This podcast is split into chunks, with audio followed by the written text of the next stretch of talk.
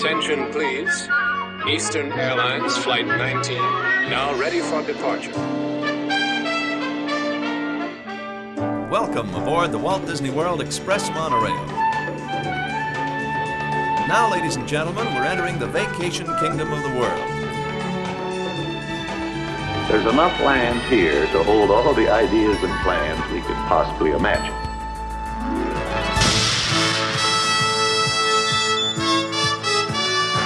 We call it Epcot. Will be our experimental prototype city of tomorrow.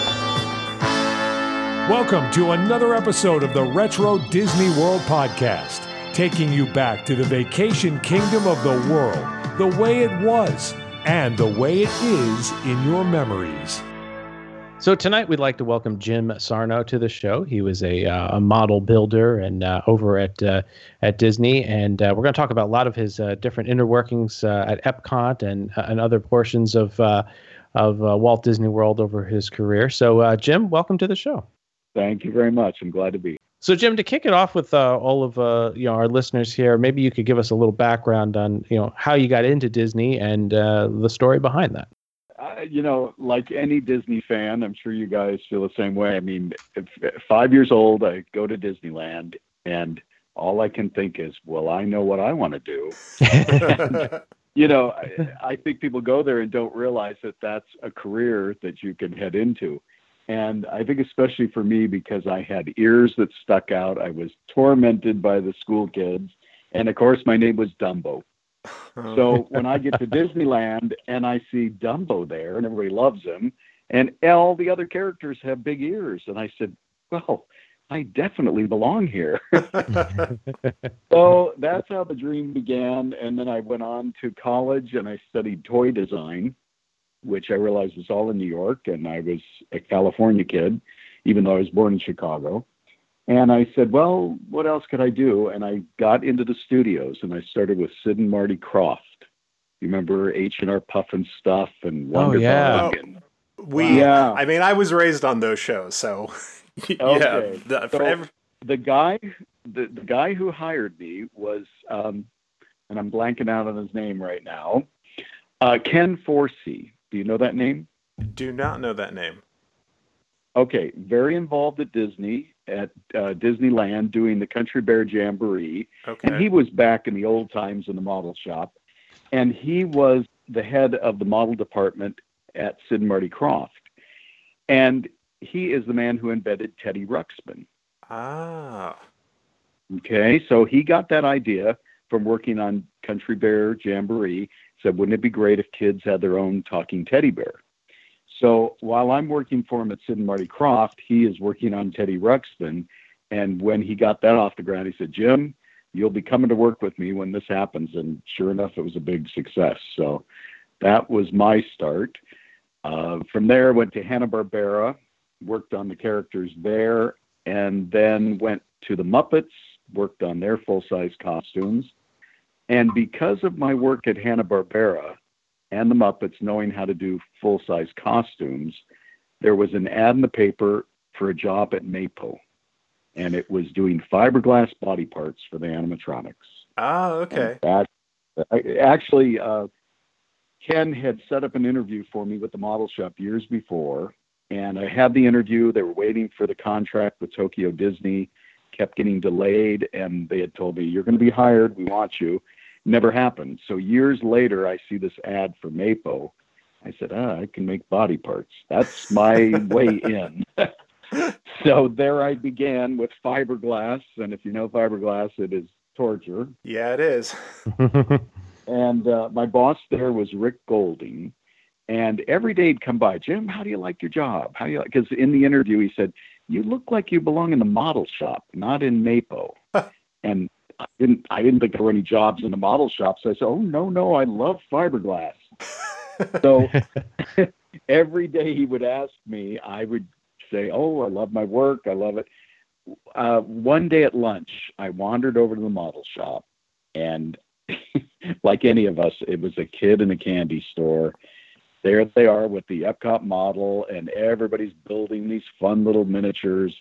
And I just said, Wow, he's right. I belong in the model shop. so I uh, I took his advice. I actually talked to Maggie Elliott, who was the uh, manager there, and she said, "I'd like to hire you. You look like you've got the skills we need." And she said, "So where are you now?" And I said, "Mapo." She says, "Oh, sorry, can't touch you. Your union can't bring you over here." So back to my fiberglass work, and I said, if Rick asks me one more time, I'm going to have to tell him what I'm thinking. so sure enough, he asked, and I said, well, you know, I was at the model shop. Maggie'd like to hire me, can't do it. He says, come with me.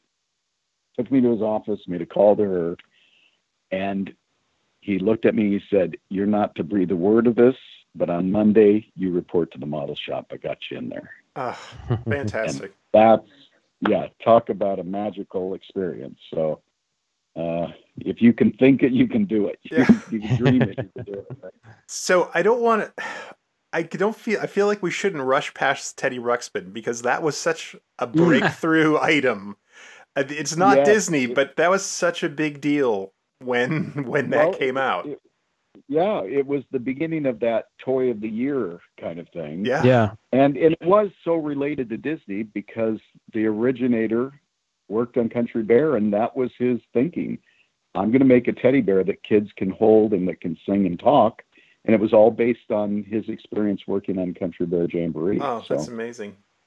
I just a little known unknown connection there. Yeah, I did not know that. Uh, I, I, have seen yeah. teardowns of it, and it's just so you know mechanically complicated with all the the gears and things. But you know, it worked. It just that's it worked. It worked. That year, that, that was about what 83, 84? or was it a little later uh, than that? About maybe eighty five because eighty five. Okay. Uh, I left WED in eighty four, and it happened a year or so later. And I was there sculpting the characters, so Teddy, Grubby, the little fobs and then we sent over to Asia for all the interior parts, all the electronics and computerized work. So that was all sent over there and then brought back.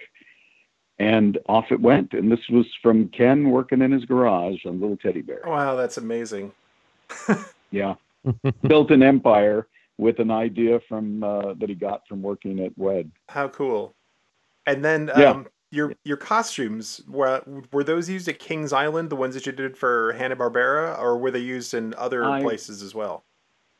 I'm sure they were there. They were here at Marineland. Oh, okay. Um, yeah, so we were doing the full size costumes of all the characters, Scooby Doo and the Flintstones and I Hong saw, Kong Phooey. I say I saw that picture of the Hong Kong Phooey costume and I was like, oh god, I wish I would have seen this because I I yeah. love as bad as that show was, I loved it when I was a kid. I mean, well, you know, when you're a kid and you see all those things, and then you grow up and you realize I get to go in this place where they make these things, and I'm oh. going to do it it, it was like a dream come true. Yeah, I mean the so, the whole Sid Marty Krofft thing too. I mean those were those guys were titans and still are. I mean they're on producing television still today. So yeah, yeah, it's so amazing. They, they knew what they were doing. Yeah. So I, I um before we open the show, Jim, you know, I, I mentioned how the land pavilion fountain um, is really one of the things that we really want to focus on, talk about tonight. Uh, it's something okay. that not only ourselves, uh, but our listeners and uh, everybody else, uh, you know, fondly remembers is such a centerpiece to the center of that pavilion. Um, so uh, for those listening who do not remember when you used to go into the land pavilion down the in the very uh, bottom of where there was the food court. Uh, what was it called, Brian? The har- was it the Harvest Festival Harvest? The farm market. Far- farmers, farmers market. market. market. Yeah. Yes there was this wonderful all white fountain um, with a with a blue rim around the base, and uh, it just really set set off the place. So, Jim, maybe you can give us a little bit of uh, information about that, uh, how it got started, and and the whole process of of making that, and uh, maybe if you know where it ever went. yes, uh, I've heard rumors of where it went. I hope it's in storage somewhere, but it all began when I found my way into the model shop and my first day, Maggie said, Come with me. And I went to meet with Rolly Crump and Walt Peregoy.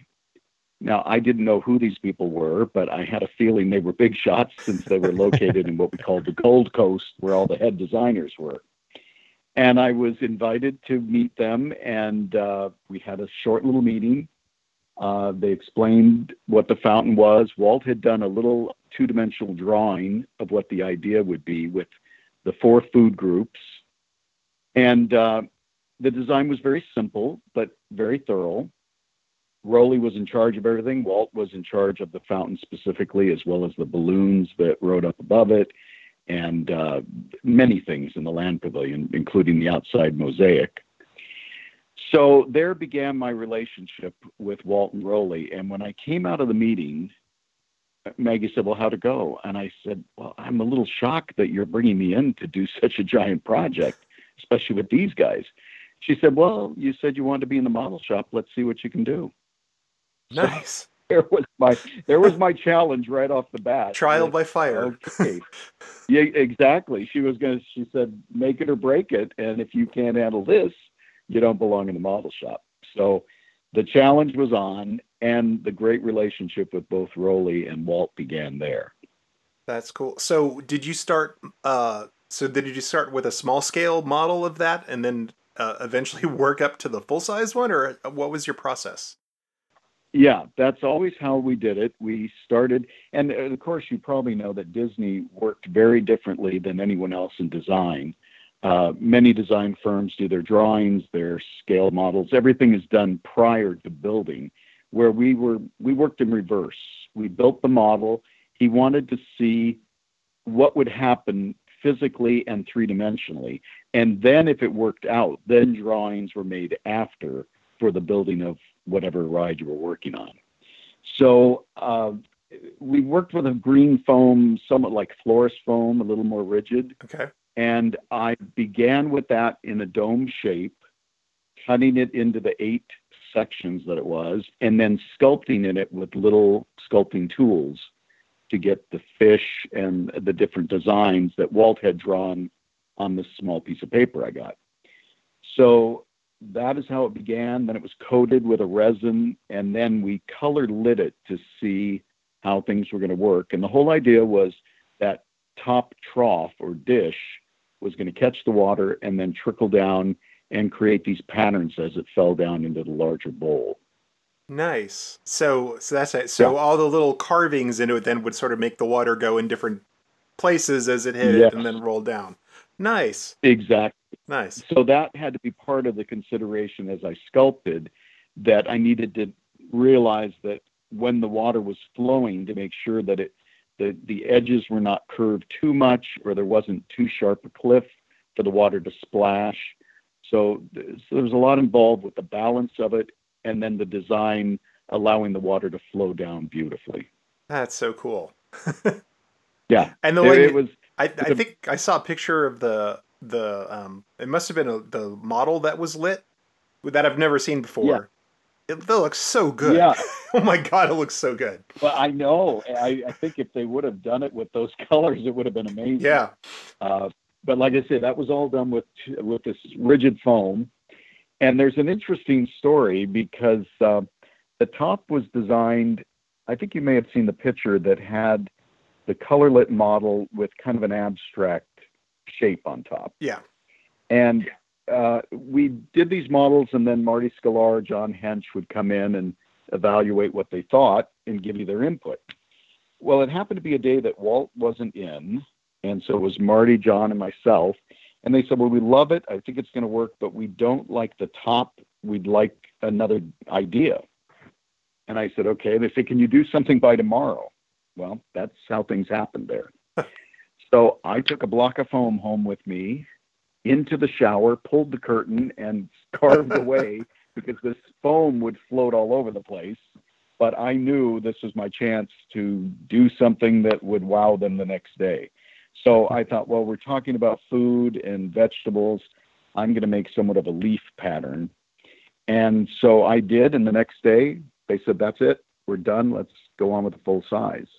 Wow. And uh, so then from that model, then uh, a metal sculpture or armature is built, uh, which was welded together, and then slabs of white styrofoam were laid on top, and each of the eight sections were independent.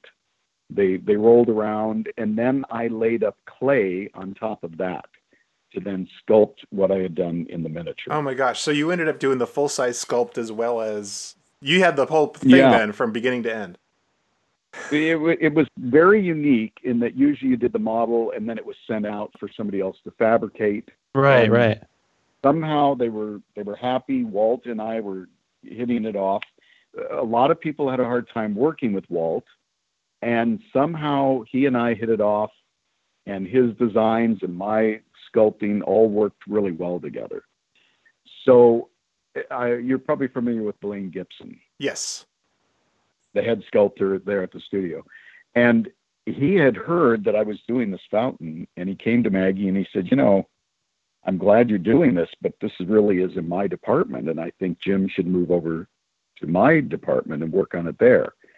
Well, I didn't have a lot of sculpting background, but uh, somehow he and Maggie worked it out that I would stay in the model shop and that he would come over and work with me and make sure I was doing it properly. So, what a treat that I got to work under Blaine as well. Nice, nice.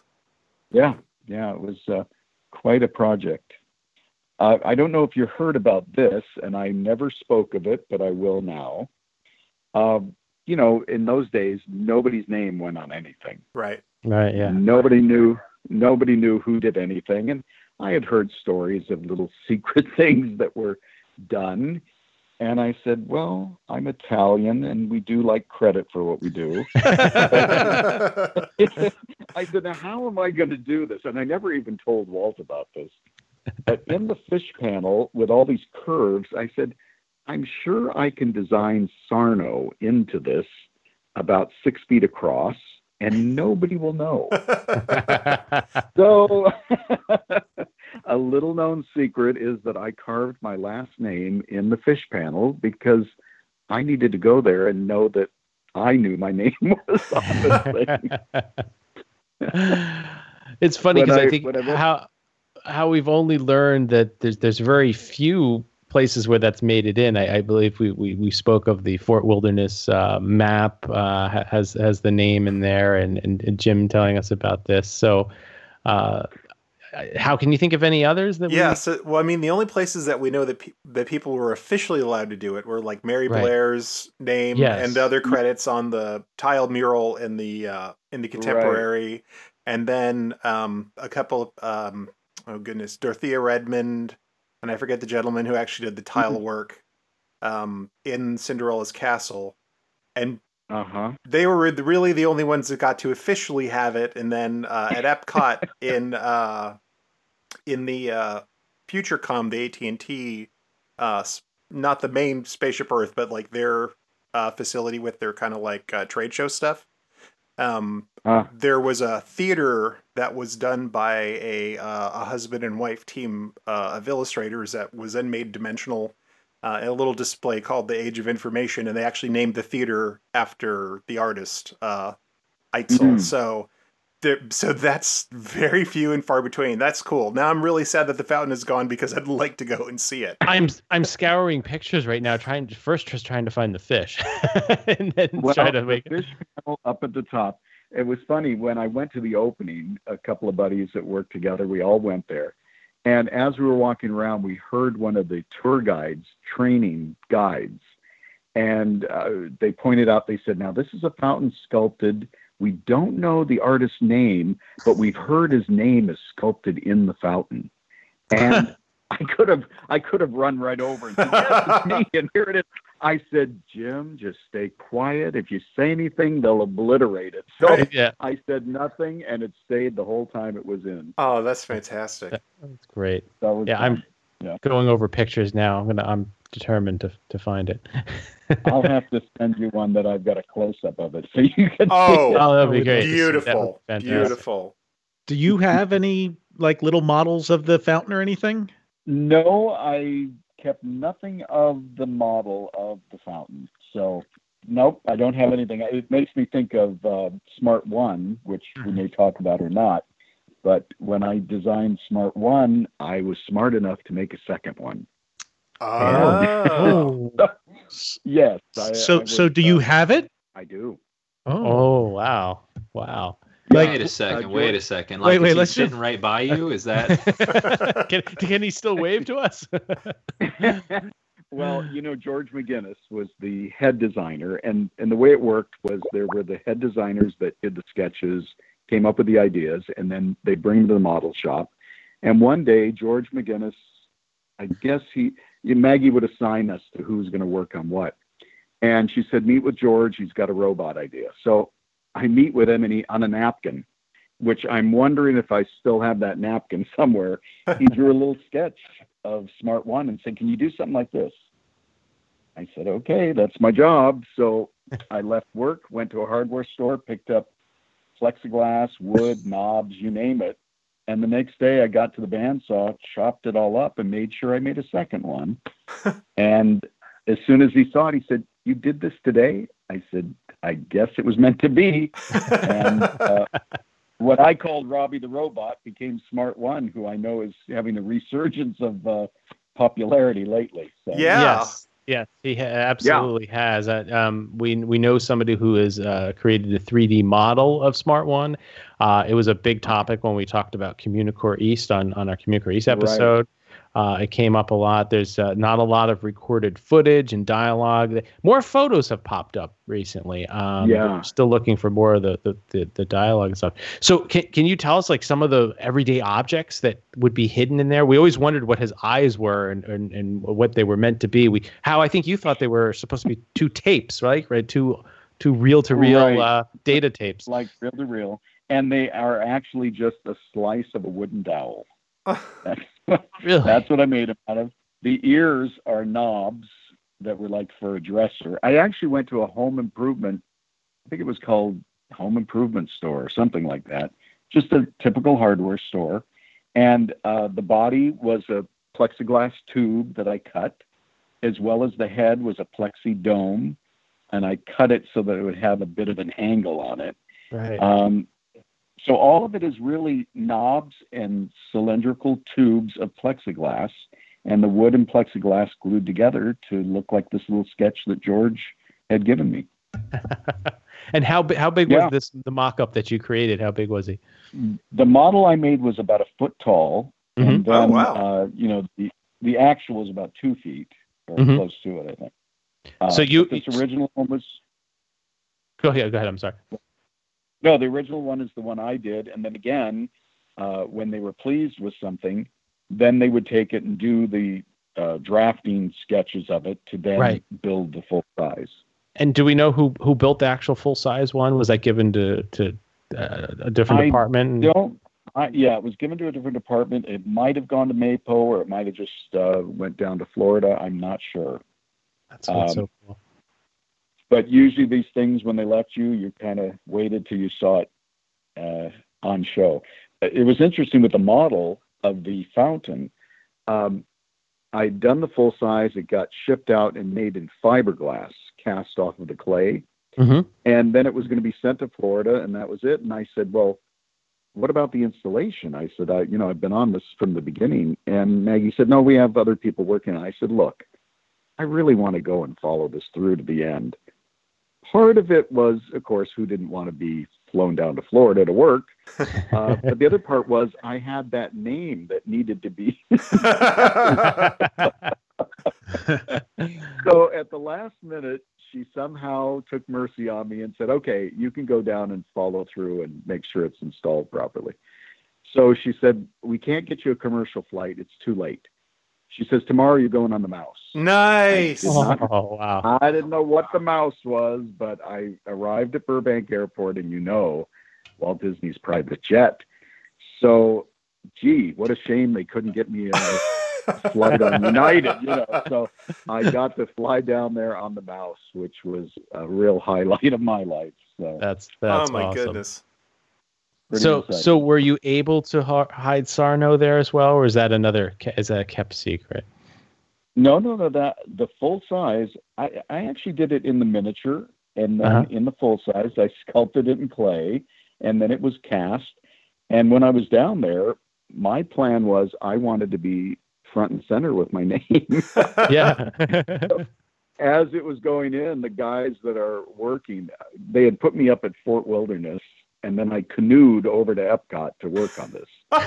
so I show up and I'm, I'm telling the guys, no, move it one more panel to the left. and they're bitching and moaning. Like, Why do we have to move this thing? I thought, because when you're on the top and you're looking down at the fountain, I need that fish panel right in the center. it's got to happen. Wait, so just let me. I just want to clarify one thing. So, the Yes. this entire creation of Smart One from sketch to signed off model was literally 24 Yeah. hours. That's Yeah. insane. That's, that's is so cool. It surprised it surprised me as well. Things didn't always happen that quick and easy, but this was a no brainer and somehow you just you know, sometimes it clicks and this Right. one did.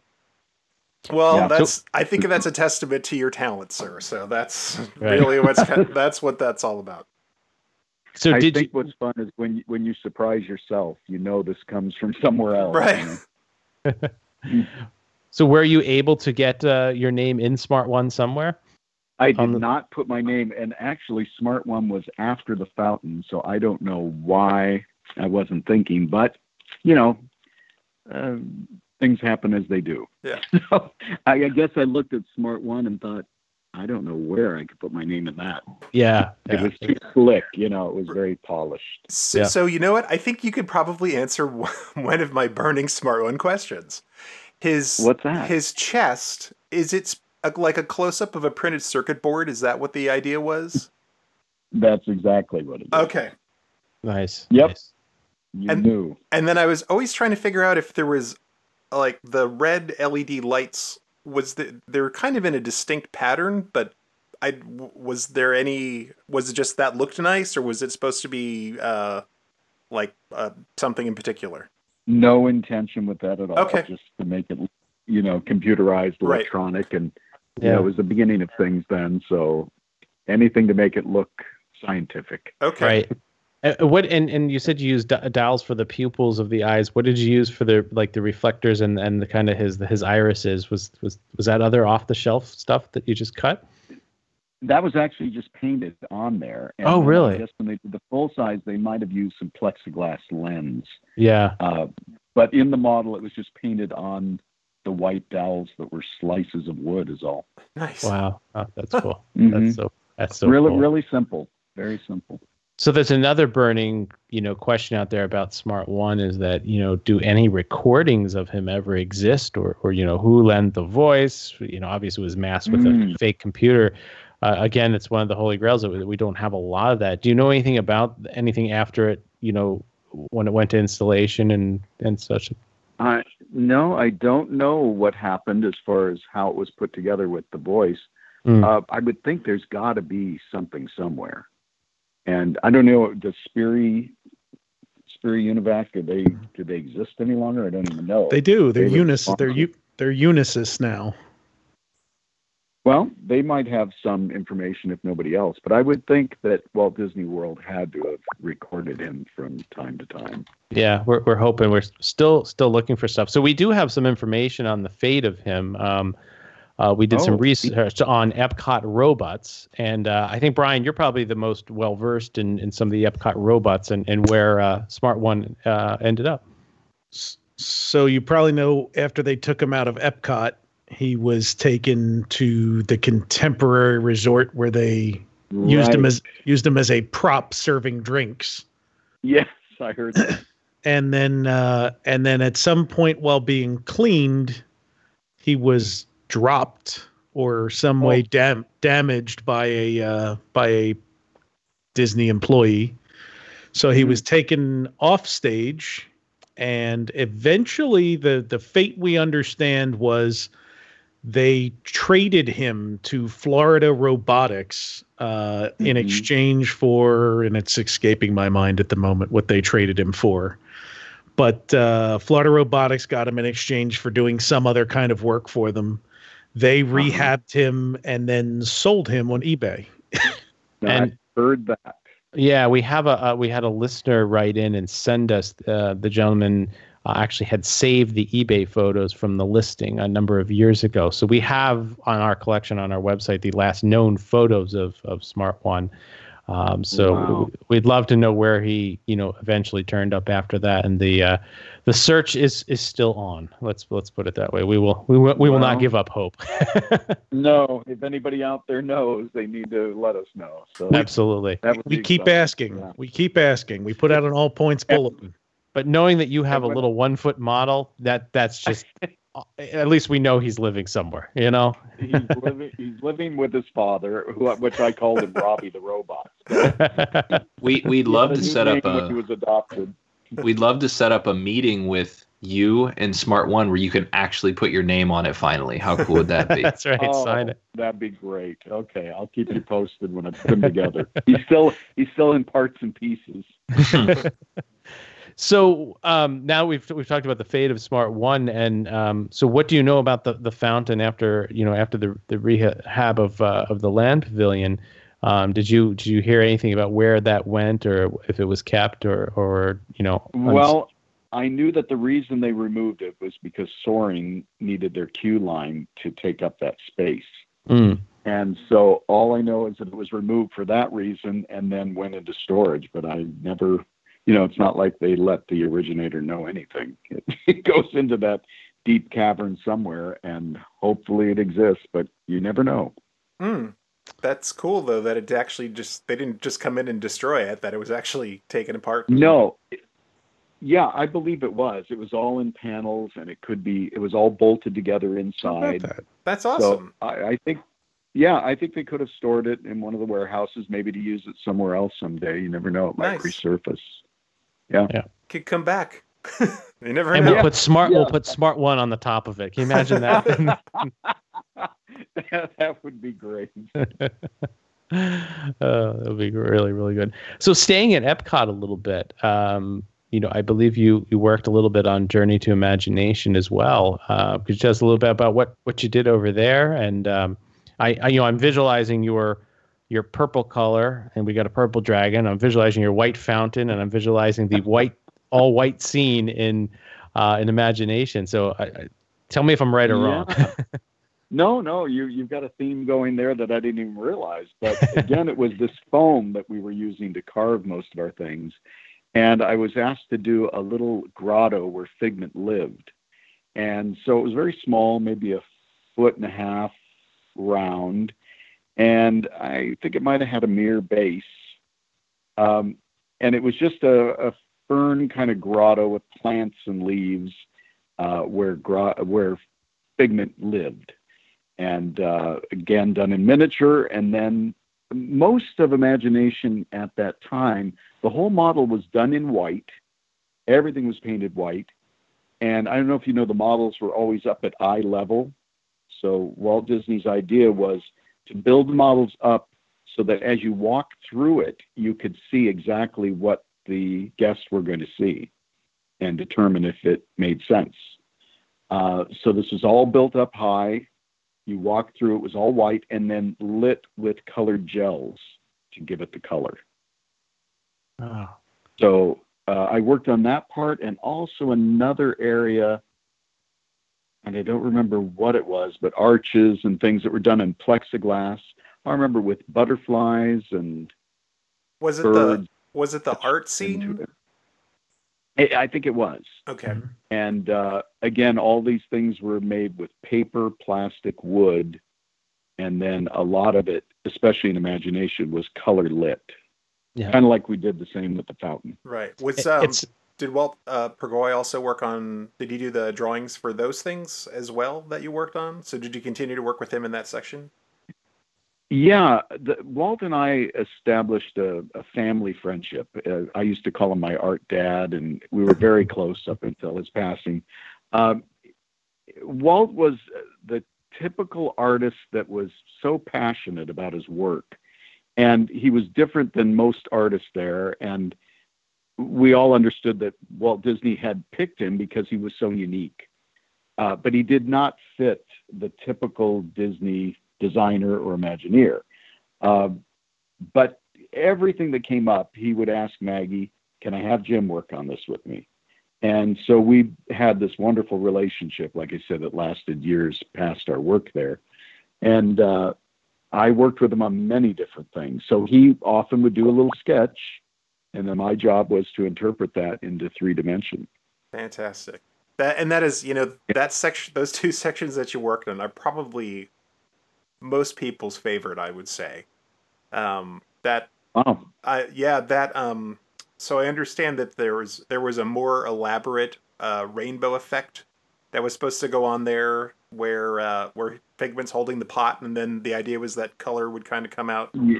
with it. And Yes. They- I guess they couldn't get that effect to work.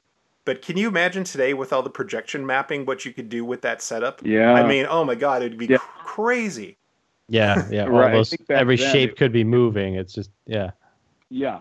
Uh, things were so small that you could do it in miniature, but then when it got large, it faded out and it wasn't as concentrated Hmm. as you could do today. So it it would be a whole different look now. Yeah, that's that section was just gorgeous. I mean, you're again, I have to acknowledge like the quality of the work that you did because to it is not Thank an you. easy thing to take a two dimensional, you know, drawing or painting and translate it into three dimensions. That is that is a skill in amongst itself. And I know you bring a lot to the table too. It's not just you're not just copying. It's like you're inventing things as you go along to to really make it work. So Right. Uh, When I was a kid, I always I don't know if you remember those tests we used to have with a flattened box and it said what would the shape look like if you folded it up and put it together. Oh yeah. yeah, that, that kind of stuff came easy to me. So there is something in the mind that's able to translate that, and I think that's a skill that I was born with. That three dimension just made sense. I'm I'm kind of amazed when I see somebody do a realistic painting or uh, two dimensional work. I do some of it, but my forte is in three dimensional work. So cool. So I, I have an I have another question about your work with Walter, and this is uh, you know kind of along the, the lines of the, the signature stuff. Um, so first of all, the, the, we've we've stumbled across. Uh, it came up on um, I believe HA auctions a lot of his early work um, Yes. for for the land and, and some gorgeous gorgeous work, especially for the, the outside murals. Um, did he only do the artwork? Did somebody actually lay all the mosaic? Was he there for the laying of the mosaic? And you know, there's also that rumor that you know he didn't like it to be symmetrical. Artists never like that, so there was a one single green stone put on one side. Can you lend any credence to that story? And was he there for that installation? It's you know everybody shows the tile and wants to run up and touch it and all that, but Yeah, you being close to him, maybe you know the the, the truth behind it. we were down there together. So I was doing the installation of the fountain while he was outside working with, I believe it was a couple from somewhere in Europe that Mhm. was doing the actual work. And Walt was right there, um, you know, suggesting different stones. And he was totally involved with that from his sketch to the installation all the way through. That's cool. So um, that was a beautiful work of art that he was very proud of. Yeah, yeah. Yeah, that's a beauty. So do you know if he put that green stone in? Was that his idea or was that I- the other artists? I don't know if I heard that, but I'll tell you, I don't think anything would have gotten past what he wanted. So, because he was there, he was there purposely to make sure that what he wanted was what was accomplished. right, right. So they were the laborers that did a beautiful job, but it was his design and what he wanted is what happened. Uh, s- staying in the land pavilion for a second, uh, do you know if there's any truth to the story out there that one of those balloons fell to the floor a few days before the park opened? I- I didn't hear anything like that. Um, I think I would have if it had happened. yeah, that, that's my thought. Yeah. Yeah, that that would have been a, a major. They, I don't think they could have fixed it or reproduced that within a few days. Those they were big, and I doubt that happened. It may could have happened months before, but not days before. Okay. Uh, He did so much in the land pavilion. One a beautiful thing he did was the four uh, Japanese kimono women that were by the restaurant upstairs, and they were the Four Seasons. And I actually have some of the sketches that he did for those. Oh wow. Um, I was fortunate enough to acquire a really large collection of his work from the early 50s all the way up to his last drawings. So wow. um, those Japanese kimono pieces are with me, so I, I feel glad to have those. That's he uh, and he also did the he uh, he did the designs of the um, the wall the car- wall carpet in the um, symbiosis pre-show area too, right? Is that Yeah. is that correct? Okay. Because that I believe he did. Um, I don't. Have you heard the word Anne Malmelin, the name? yes, I think so. She did a lot of the carvings that were throughout the land pavilion, and I'm blanking out on another woman um, that did a lot of the designs that may have included that carpet. Okay. Uh, if I think of her name, I'll mention her. I but, you know um, I know I've got that buried somewhere because I think we Okay. we're a little friendly with Tom K Morris, and I want to say he gave us her name uh, at one point as well uh, as being the person who had worked on that. yeah, And I can't remember who it was, but I believe her last name is Woodward. okay. She was married to Geoff, G E O F F E, and like I say, I can't remember her first name, but she was very involved with a lot of the designs for Land Pavilion, for the carpets, the walls, a lot of that. Great. Okay. Thank you. I, I'm, I'm gonna I'm gonna jump out of Disney for a moment, but Disney related. You worked on Treasure Island Casino and the pirate show there. Did you do that? Yeah, yeah, I sure did. So you Um, got you got to work with our friend Bob Gurr.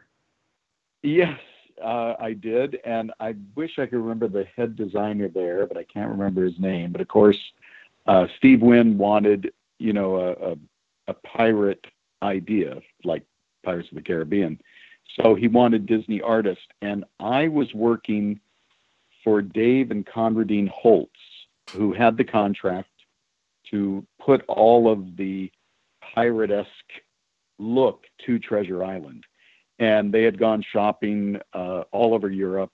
Um, trying to think of some of the places they went, but they purchased everything, sent it to a warehouse in Vegas, and then they had to go work in the Middle East on a um, an amusement park and called me and said, "Jim, can you take this over?"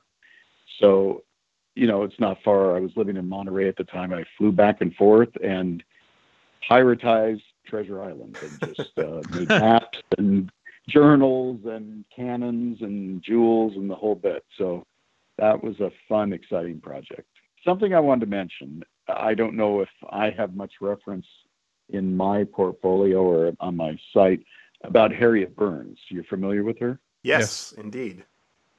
Well, when I was put in the model shop by Maggie, the place I was right was right next to Harriet, and I had no idea who she was. She was a sweet Southern lady who was so prim and proper, and there I was. Later, I found out that I was in the same workspace that Fred Joerger had been in. Do you Yeah. know who he is? Yes, I do.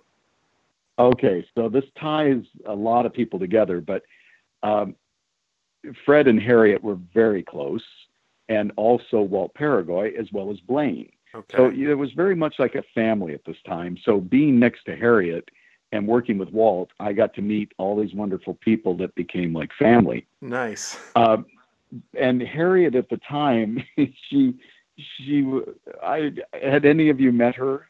No, unfortunately, we, we never. Um, I think she passed what in the '90s. Is that? I'm trying to remember Uh, now. it it's been about it's been about eight years, maybe a little okay. longer.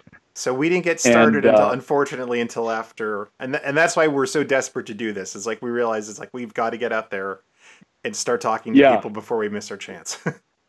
Well, you know, it was wonderful when I was there. All the old timers were there to fulfill Walt's last dream, so they all came back to do this one last project. And how fortunate for my timing to be in there to meet all these people and hear all the stories.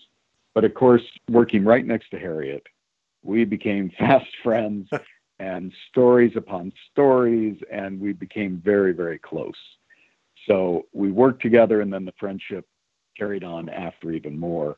And uh, there was a book that her daughter put together, and uh, they actually asked me to speak at her funeral oh, to talk about what it was like to work with Harriet Wow. and uh, she was a one of a kind person that was so creative and so fun and charming and actually started with Fred Joerger at the very beginning of Disneyland.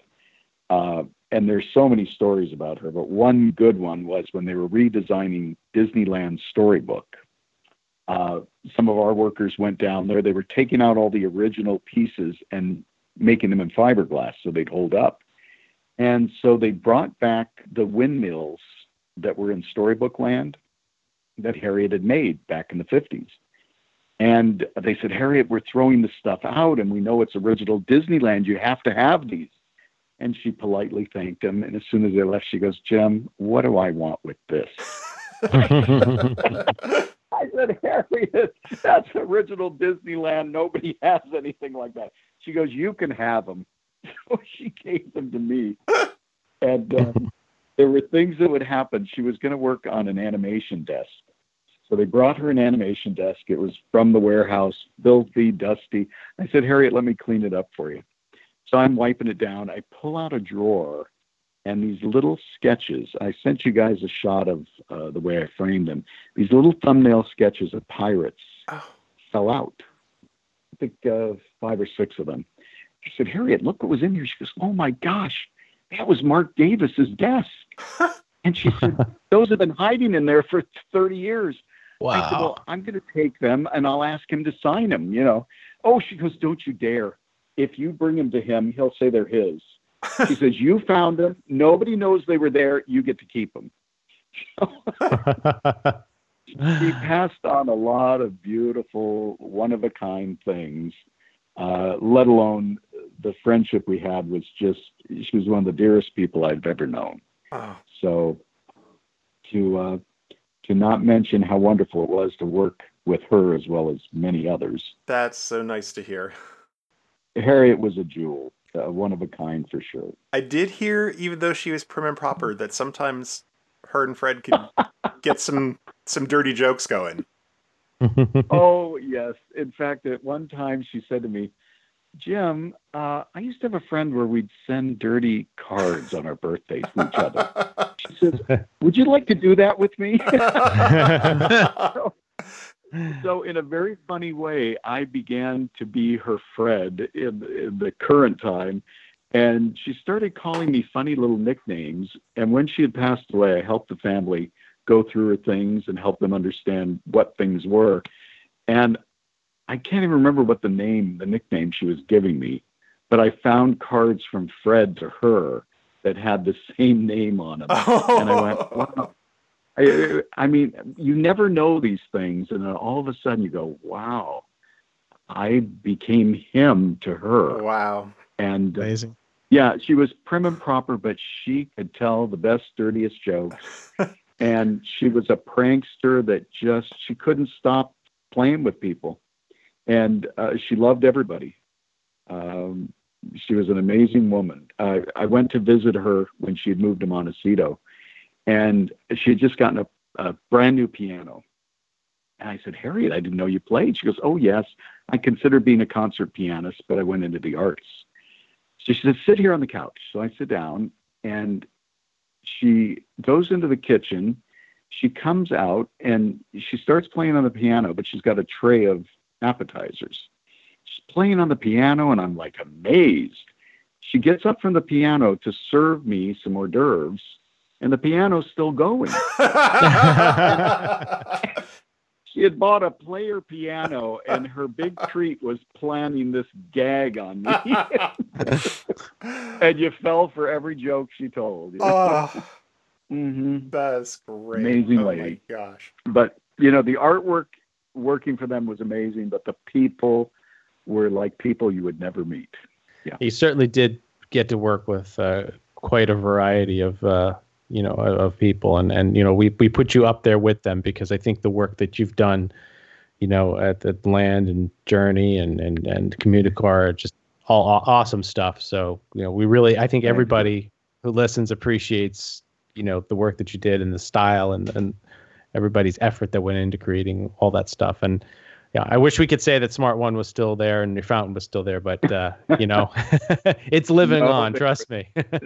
they were for a time. Now I move on to others. Weird little one-off projects that you ended up doing. I know you also did some stuff for. Um, it looks like New Fantasyland as well at, at Disneyland when they redid that. Yeah, well, like I mentioned to you, uh, my nickname was Dumbo, and I identified with him my whole life. and one of the first projects in the model shop, besides the fountain, was to redesign the Dumbo ride.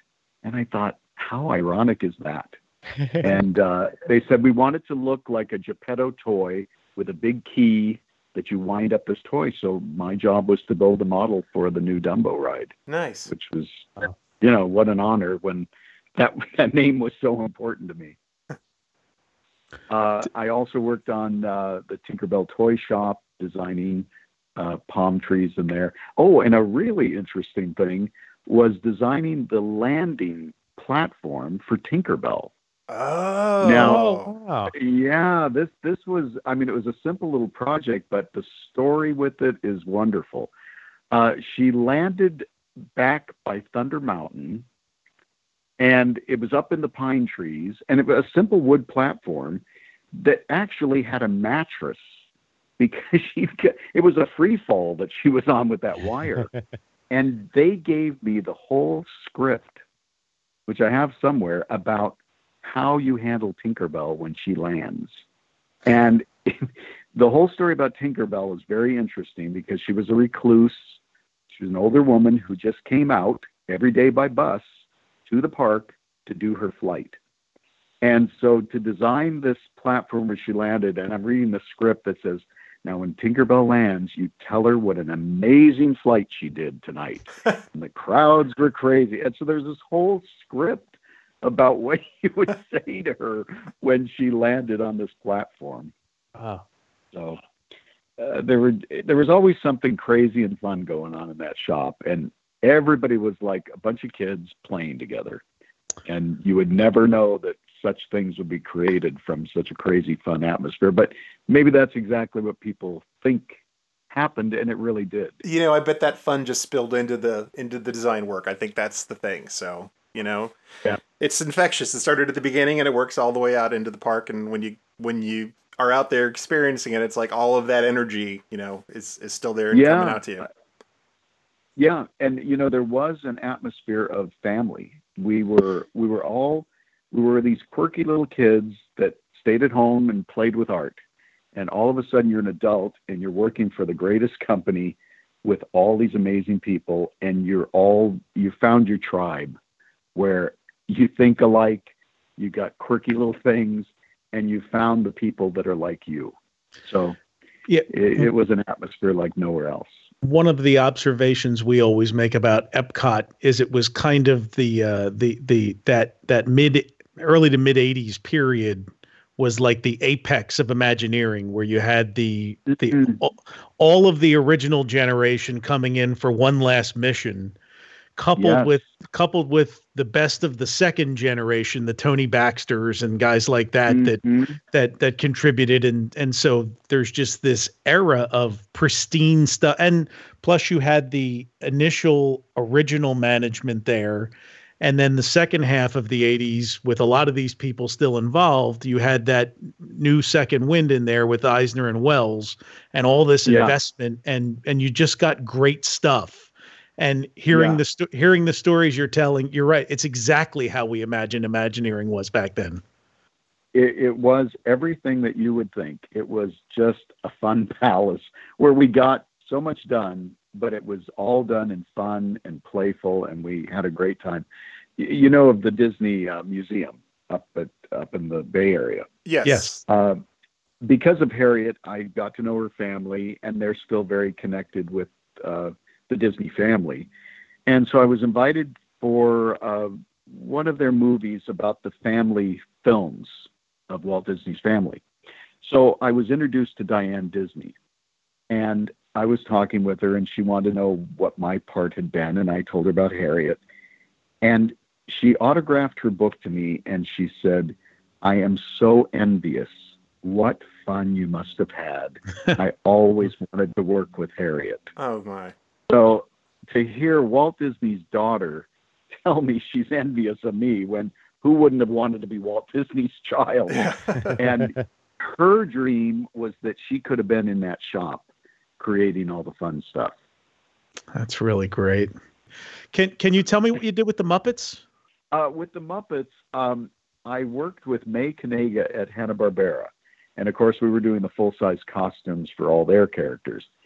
She had got a contract with Jim Henson, and uh, she was doing it in L.A., shipping it.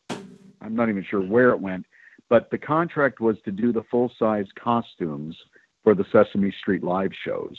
Oh, and because we were already doing that, I got to work on all the characters and build those with her and a couple other guys that we, the four of us worked together. And then those went all over the country doing the Sesame Street live shows. Um, I'm curious if they still used your design uh, when they brought the full sized Muppets to Disney MGM Studios after they signed the agreement in 1990 with Henson. Because they had them there uh, doing meet and greets and stage appearances and stuff for a couple of years back then in the early 90s. I, I would think at that time they did. When we originally, at Hanna-Barbera, we were making these heads out of neoprene, which is kind of a heavy rubber and the worst part of it was that there was no ventilation. So we switched from this heavy neoprene, which was like a liquid rubber that would set up in these plaster molds. And so the group I worked with, we came up with vacuforming. So taking a sheet of plastic, dropping it over a mold that was half of the head, and you would trim it and then glue it together. And then what we did was drill large holes. So we made a plastic form of, say, Fred Flintstone, and then all these large holes were covered with foam rubber, and then the person inside could breathe. Nice. So that was what our contribution was, and that's why the Muppets was interested because we were making a new costume that didn't torture the poor uh, actor that was inside where they were sweating to death, you know? Yeah, they're great looking so, characters. Oh, you know, when you've got characters like that to work with, your design is just trying to make it exactly as it's supposed to look. And, you know, the challenge of what materials, making sure the colors are just right. And, you know, with my kind, we're all very, very picky and very meticulous about making it exactly as it's supposed to be. Yeah. Yeah. So we, we've got a good snapshot of you in the 80s and 90s. Uh, what have you done since? Well, I, I had lived in the Burbank area, and then I moved up to Monterey. Actually, I went to work at Burbank Airport uh, with United Airlines, and after my career in the studios, I said, "Well, that dream was fulfilled. What's next?" And I wanted to travel the world. So, part-time worker at the airport, and I traveled all over the world while I still did art projects when I was called, like Teddy Ruxpin and other things I got called back to do. And then I moved up to Monterey and hooked up with McGraw Hill, the publishing company. And after I left Disney, I, I went into teaching art to children. Oh. And so McGraw Hill had buildings all over the country. And the president, who is my best friend now, he decided he wanted to put money back into the arts because the schools were cutting art. And so he was happy to find me that I knew display and that I could teach children.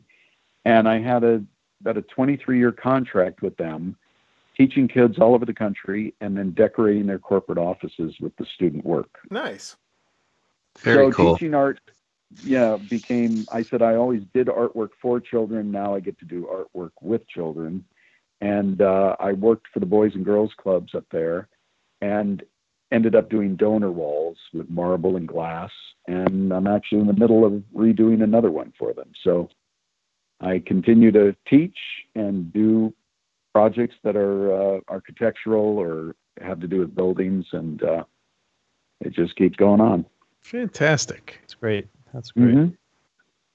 I know I've gone through your uh, your website and, and I, I will I commend you on your, your photography over in Europe that you did. I, I recognize uh, uh, Rothenburg definitely. I was there just this past uh-huh. summer and uh, you know, beautiful alpine shots. So beautiful stuff. And I'm sure yeah, how. Go ahead. No, I was just saying that traveling. You know, uh, for me that was a second love. First was to work at Disney.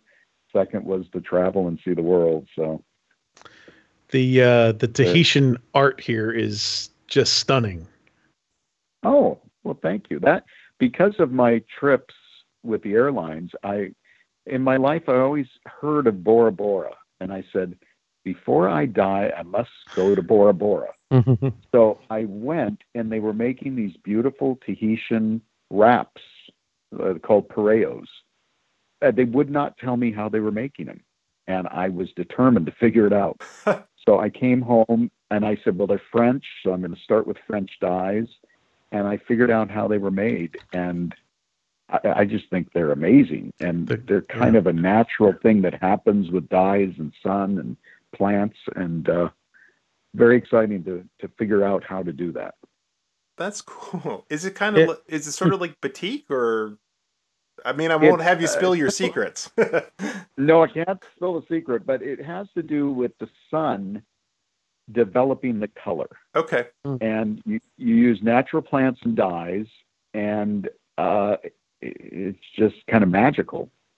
Uh, I'm into ceramics, and I love doing raku. If anybody knows or familiar with that, it's that that magical thing that happens when you put things together, and then fire or sun or water Gotcha. kind of takes Takes over, and right? turns it into something. Yeah, you can't even imagine what you're going to get, but as long as you have a good sense of design and color, then anything works. And it's always a big surprise to the artist what comes out of their own hands, you know. Oh, that's so cool. I like that. Yeah. You know, that aspect of just fate, letting Yeah, having its thing. Yeah, you have enough skill, you know the materials, and if you got a sense of color, design, and shape, then you just let it happen. And oftentimes, when you start to do any art, you never know where it's going to go, and it takes you there. And you just you have to be willing to go where the art wants to go. Wow. Well, I think that that describes your career in a nutshell. Certainly. yeah. It's it's been long and winding and taken me places I never dreamed. Yeah. So, and and you took us places through that artwork that we never dreamed too. So we we thank you for that. great. Great. I'm glad to do that. So, Jim, I, I really appreciate your time tonight. I mean, this has been, you know, so much information, and, and you've, you know, fulfilled a lot of our burning questions that we've had out there. And um, I think all of our listeners and all of us here, you know, really, really thank you for your time. It's a, a wonderful chat, and uh, you know, hopefully, maybe we can meet up someday and uh, share some of our, you know, wonderful Epcot ephemera with you and souvenirs and all Oh, sorts of stuff that we got. That would be great. Todd, Todd's being modest. You'll be at the top of our invite list the next time we we plan an Epcot event. So Well, it's uh, mutual admiration. I love what you guys are doing, and you're keeping the story alive, and, and that's what history is about. So, well, thank you know, you for what you're doing. so much of the big Imagineer names are attached to these projects, and stories like yours get to share with. Really, there are thousands of fans out there of this stuff, uh, Mm. and and and it's only in recent years that guys like you uh, are becoming known to people. That hey, they worked on Yep. this really cool piece of stuff that you love. Right. I'm just saying it's wonderful that people want to know. You know, at the time, everything was done by Walt Disney. Right. And for those of us working, we're like, yes, well, we know that, but we're doing it. Nobody knows who we are. And it's nice that it's all coming out now and the secret is out. Yep. A- And I think a lot of Imagineers, you know, who worked at the time frame and sculptors like yourself are like, hey, you know, I've got these pictures. I'm, I'm going to share them. You know, there's, Yeah. uh, and, and we're we're seeing more and more people share the stories and the photos and and and what you know what they did. Uh, and like you said, yeah, it is important to, to keep this history alive. And um, you know, there's a lot of people out there that Epcot and and the time that you spent in the you know in Walt Disney World and working on it, that remember these attractions and they're they're deeply ingrained in their personal memories. Um, so Right. hearing about them again, just you know, is it's all nostalgic and it brings that memory back for them. Oh yeah, and you're also inspiring the next generation of Imagineers that are going to come Well, in it. to do. And yeah. Yeah. Well, and as I teach kids, you know, I get to tell them my story and then inspire them to dream and know that you can do what it is you dream about. That's right. Uh, a little aside, when I was asked to speak at Harriet's funeral, uh, Marty Sklar was a speaker also. And when I finished, he said, Jim, you're a great storyteller and you've got a good speaking voice. Have you done voice work? I said, well, little things here and there. He goes, I'm going to put you in touch with our people. So he put me in touch with the people in the studio that do the voice work for the parks and even some of the cartoons and wherever they need voices. So I'm now working with them, trying to put something together to be able to do voice work for them for the park. So nice. Oh wow, never know. cool. Well, you Yeah, you will return, and and uh, that's awesome. You There you you could be you you'll be you'll be Marty Sklar's last hire. you know what I go. suggest? I, I suggest you do is you you, know, you come up with uh with with a pen name. I think Midge Onras would be great. It's just it's just like you know your name backwards. It would, it would work perfectly. I think that could be good. I'll Yeah, one that way you get it in audio, audio wise. One other sculpture right. question for you, I forgot to ask earlier, Sure. just because we are trying to find whoever came up with it. Do you know anything about the main sculpture at the beginning of uh, in, in the entrance to uh, Epcot in front of Spaceship Earth? Uh, the the pyramid fountain or, or uh, Oh, Lucite, spires, uh, Lucite spires, yeah, the Oh, fountain. Do you know anything about who? prongs that come up- y- Yeah, who created that or anything about that? No, I don't. I have a friend I'll ask and let you know what I find. 'cause Okay, that would be great. Um, I thought you were going to mention the Spaceship Earth entrance, which I also worked on what was to look like a time machine when you get on the ride for Spaceship Oh Earth. yeah, yeah, going around. So I I worked on that model, and uh, then as you went up, there were images that you were being taken back in time right. to know where mankind started. So And those was another strobe fun- effects, those strobe effects are still going as of today. So thirty well, some years later. still. That's There right. That's right. Well, we'll- we'll we'll have you down to Florida sometime and ride Spaceship Earth with you, so we can all experience Hey. it together. Yeah. that's right. The, the, the last bit of your fun, work man. still in the park. yeah. That's right. It's still there. That's good. That's cool. Well, it was great meeting you guys. I feel like we're old friends, and uh, someday we'll meet in person. That's Yeah. great. I'll I'll crash on your couch next time I'm in Northern California. hey, I'm in Santa Barbara now. It's not too bad. Beautiful, beautiful. We're all coming then. Three, th- three I'll of us live. on to the house. Three of us live in places with a winter. So yeah, exactly. So anything warm is I know good. when to expect you then. Yeah, Got it. Got it. All right. So, well, Jim, thank you very much for your time again. I really appreciate it, and uh, uh, we'll we'll be in touch. So, thank you everybody uh, right. for listening, and uh, Jim, thanks thanks a lot. Great. Take care. Thank you. good night. Bye bye. Bye bye.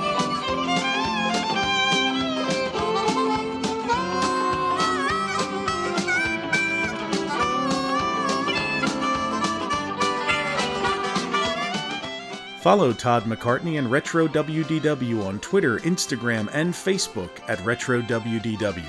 For all things Retro Disney World, including exclusive merchandise, visit us on the web at RetroWDW.com. On Twitter, follow our web designer Jason Bartell of Deepwater Studios at JasonDWS, our announcer Andre Gardner at Andre Gardner, and follow our hosts Hal Bowers on Twitter and Instagram at GoAwayGreen and on the web at kingdomofmemories.com. For JT Kujar on Twitter at LS1JT, on YouTube at Rubber City Motoring, and on the web at rubbercitymotoring.com. And you can find me on Twitter, Facebook, and Instagram at Brian P. Miles.